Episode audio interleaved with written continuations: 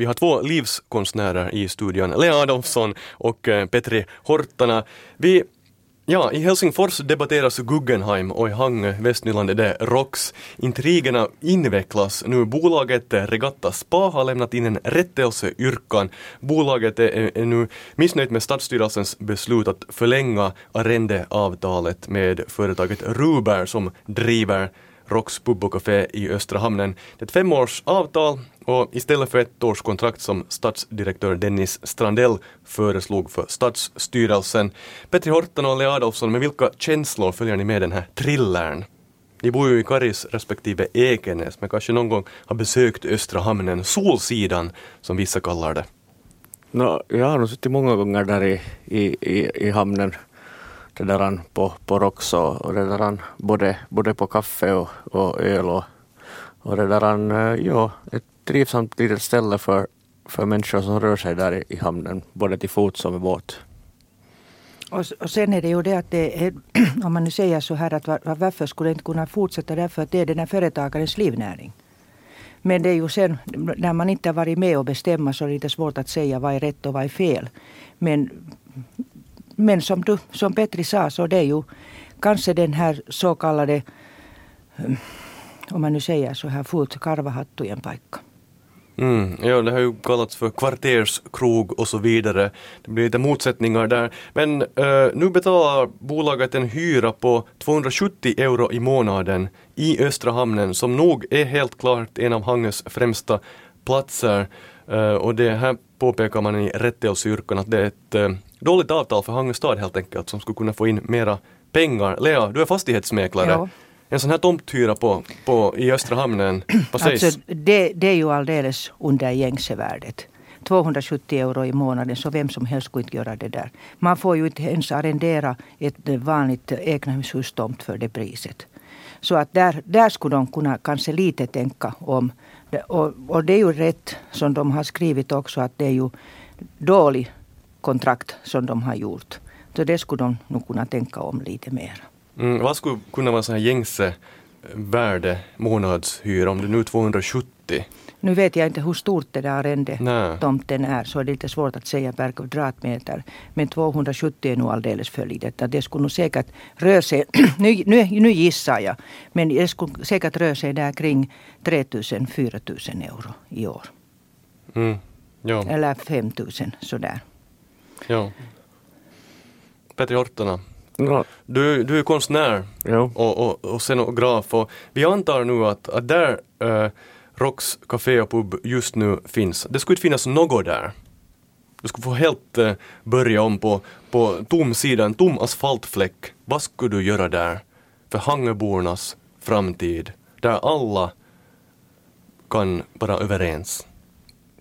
No, alltså, jag vet det känns ju som att när, när det har varit ett sånt ställe där som har, har vad heter det, fungerat både för, för gästerna och för de som bor där, så, det där, så känns det ju som ett ganska naturligt ställe för någonting sånt. Det, där, mm. det är nog något, något, vad heter det, just så här serviceställe för, för vad heter det, de som kommer med, med båtarna dit kanske på sommaren. Och, och, och jag menar, fin, finns det möjligheter att driva det då som ett café som snurrar runt så ser det som ett liksom ypperligt ställe för det. Det är svårt att komma på något annat så här plötsligt dit. Hur skulle du göra rent ja. fysiskt? Många säger att det är en, eh, liksom en ful byggnad. Det står också i rättelseyrkan tio sidor lång på finska. Den klassas som ränsistynyt, den här byggnaden. Skulle det hjälpa om man skulle kasta lite marmorskivor på som Fokushuset i, i Karis och då skulle man ha liksom Finlandia-huset i miniatyr. No, marmor i Finland är nog bara problemet. Att det där, äh, men det där, äh, nu har jag ju sett vad heter det så här på nära håll nu på kanske två år, men att det där Jo visst, det är en gammal byggnad och så, men att det finns ju alltid lite charm i det också. Att det där, um, Okej. Okay, där det, har du det, Dagens Västra Nyland, så där ser byggnaden ut på sid 5 Ja, no, det ser ju ut som en eh, så här en kafépub eh, som det finns tusentals i, i det här landet. Och, och ja, tänker man att det är liksom så här på, på nyc nyckelställe eller vad man ska kalla det mitt där i hamnen så, så det där och jag förstår ju nog liksom också från, från de som bygger nu nytt och glansigt där bredvid att de kanske tycker att det är rensigt nu.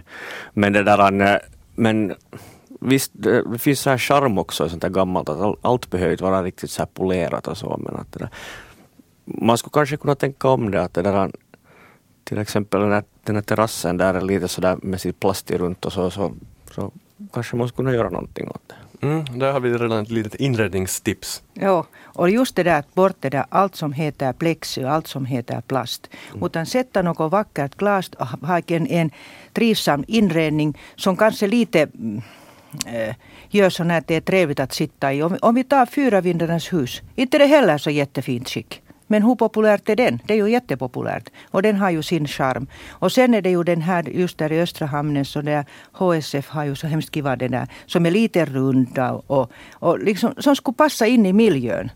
Så skulle det inte vara så ögonfallande. Mm.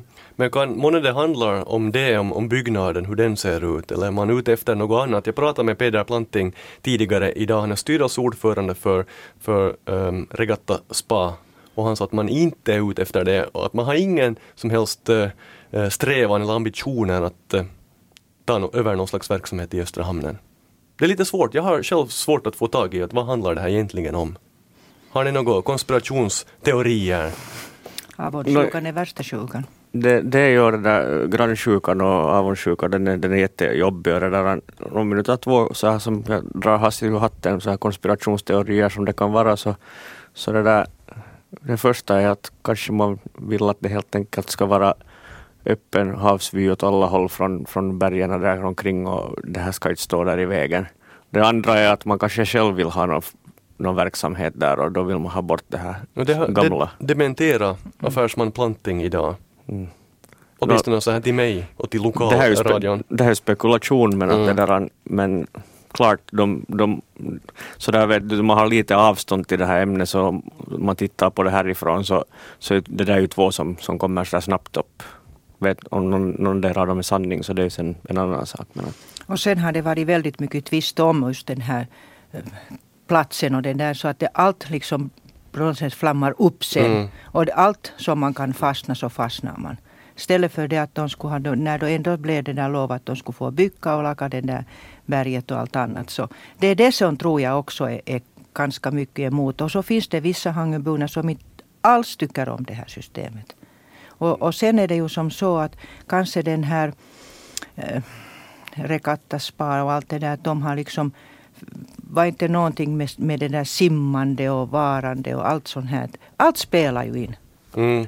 Ja, där är ju så ganska lång, långvarig så här, inte vet jag om man kan kalla det konflikt, men att åtminstone en halvkonflikt. Att det, där, det var så här gamla byggnader där på berget som så jag minns att mina vänner haft, haft det där, eh, så här övningscamper för sina band i och så här, och de, allt sånt försvann och, och, sen, och de har firat hela sin ungdom där och, och sen plötsligt kommer någon och säger att du inte får simma på det här berget mer och så, så allt sånt här liksom. Så det blir en sån här gröt som sen har följder åt alla håll.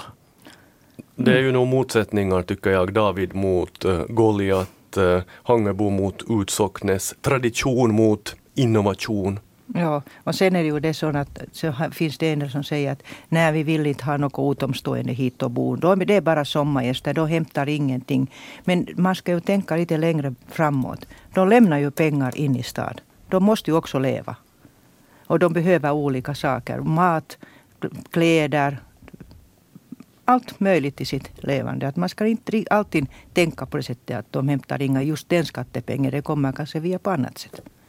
Det här är ju fredagssnack, men om jag tar bort några bokstäver så blir det fredsnack. Jag vill medla fred här nu så här inför veckoslutet. Hur ska man kunna, vad ska man kunna göra för att uh, föra ihop de så kallade Hesaborna som kommer med sina pengar till Hangö och köper upp allt? Hur ska man få folket att mötas? Martti no. Ahtisaari.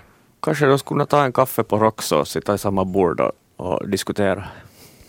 Jag, jag, tycker att det är så, det är så löjligt det där att, att vi ska måste strida mot det att Hesaborna kommer. Inte är de något annorlunda än vi här. Kanske de nu pratar mera finska. Det är det enda. Alltså det, jag tycker att det skulle vara så bra att vi skulle lite blandas om och ta det där som du säger, fred. Bra. Ja. Vi, får se här nu hur, hur debatterna på, på Facebook, om de lite lugnar ner sig. Det här är ju fredagssnack, jag kan säga att vi har, vi har visserligen experter i studion men inte så det här sakexperter utan det här är ett åsiktsprogram och vi kör vidare nu. Idag har vi pratat lite om direktörer, chefer och politiker och deras engagemang i sociala medier. Och då menar jag inte nu att stadsdirektör Tom Simola ska sprida gulliga kattvideor på Facebook, utan prata om kommunikation, om närhet till invånarna, transparens. Hur viktigt eller oviktigt är det att eh, stadens tjänstemän, politiker, direktörer är med på, på sociala medier? Petri? Eh, uh, no, jag tror att jag på något sätt förstår deras försiktighet, de som alltså inte är med där. För att eh, några gånger när, när, till exempel jag har skrivit om några sådana här ämnen som sen har hettat upp, som har handlat om uh, olika, olika saker här i trakten, så, det där, så mm, förstår jag riktigt bra att om man som, eh, som någon beslutsfattare här i trakten skulle vara med i den diskussionen så skulle det kunna bli ganska jobbigt för att det blir hastigt liksom sidor och motsättningar upp i sådana här diskussioner. Och som, eh, som så här halvt privatperson så är det lite lättare att komma bort från dem. Men att om man är, om man är en, politiker och, och någon kommer ihåg att man har varit med i en sån här diskussion så sitter det ganska mycket längre på en. Att jag förstår det. Och så är det så jättelätt att skriva där. Du behöver inte säga det mot mm. ansikte mot ansikte. Du bara skriver där att jag tänker att så där ska det vara. Och så här, den är ju den här redan den här Hangö Facebooken. Alltså mm. det är ju det är så hemskt lätt att göra det där. Och som jag sagt så alla inte gillar det där Facebooken och, och, och de, jag tycker nog att man inte behöver alltid vara så hemskt med det där social median. Nej. Var och, en gör ju så som den själv tycker. Om, om, om man känner sig obekväm, då ska man inte vara där inte. Och sen är det också det att så här som som privatperson så behöver man bli omvald med några års mellanrum. Utan man, man, får, man får fortsätta oberoende. Att det, är, det är lite sådär att man, man får vara rädd om sitt skinn när man är politiker. Mm, man vet ju inte om man blir omvald i, i något förhållande i ens privata liv. Men, men många kommuninvånare och stadsinvånare eh, diskuterar ju viktiga ämnen på Facebook, så borde inte de, de, som, de som fattar beslut, de som bereder ärenden också delta? Vara med helt enkelt, att man möts. Det är ett forum för att mötas. Alltså sakligt. Mm. Det ska vara sakligt. Allt det svar som det kommer, det ska vara sakligt. Och, och, och, jag tycker som så att, att, så att då också den som debatterar och skriver, så ska det också läsa den som det, hur det har skrivit. Inte mellan raderna. Och inte sen börja hetsa upp sig. Att, att nu, it, eh, en sån här politiker eller, eller någon annan beslutsfattare, så det har gjort det där beslut. Så inte kan det nu säga sen där i Facebook att jo vi ändrar det där. Det går ju inte. Men att den där sakligheten den, den ska man tänka. Och det, den, den liksom tycker jag att är väldigt viktigt. Mm. Jag skulle inte skriva något sånt som är kringgå den där saken som katten i het gröten. Utan man säger så som den är. Ja, sen det är just också det på det här sociala medier att det, det blir så lätt missförstånd där när det, det, är så många aktörer och det skrivs så, det kommer så hastigt mycket, mycket saker dit att det där till exempel jag kritiserade en, för många år sedan så kritiserade jag Finlands där integrationspolitik och det där det spårade ut till, till det att till slut så, så hade jag liksom uh, kritiserat liksom invandring så att jag fick en rasiststämpel som, mm. som, som sen var jättesvår att, att vad heter det, få bort där i den här diskussionen när, när den en gång hade kommit med dit. När den som hade kritiserat mig missförstod hela liksom, budskapet. Där med, sånt händer lätt och sen ja, så jag... Mm. Och det, det är så, sen så hemskt svårt att säga att tack, det här räcker nu. Mm. Och om den sen börjar det välla bara mm. mera och mera. Så att som du sa, att nu förstår man lite att man ja. är försiktig. Ja. Ja.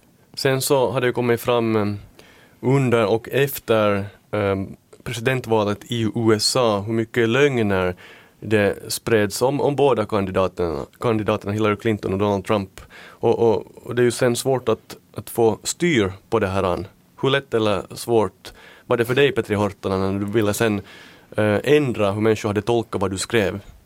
Nå, äh, där kom ju bland annat sen min kära bror in med, med, med en liten snutt text och, och, och förklarade då liksom han också att hur, hur det ligger till. Att det där, det, men det, det, det där trovärdigheten och liksom, eh, jag menar USAs presidentval, så alltså, det är nu en sån cirkus att där är det svårt att få någonting, någonting rätt känns det som. Men det, där, eh, det, det, är väldigt svårt när någonting har gått fel att få det rättat. För jag menar om du själv försöker rätta det så, så om, de, om man liksom har blivit beklad, be, anklagad för en lögn så vem tror att det som du säger nu är sanning då? Mm. Ja, nej, det, det, är nog svårt. Och sen just det där att, där om man tänker just det här amerikanska presidentval och just mellan Trump och, och Clinton. Så folk tror ju det som de liksom, liksom får först. Och det, det går inte att ta bort. När det, om vi tänker den här, eh, den här deras diskussioner sinsemellan. Och där Trumpen han satt ju vad som helst och allt gick igenom. Mm. Så, och sen när det är sån här liksom större position som de har så där blir det på det sättet. Det hjälpte ju någonting. Det här var veckans fredagssnack. Tiden tog slut igen. Kommer du, Lea Adolfsson, nu när du lämnar studion att gå in på Facebook och skicka röda arga smileys? Nej, det gör jag inte. inte. Nej.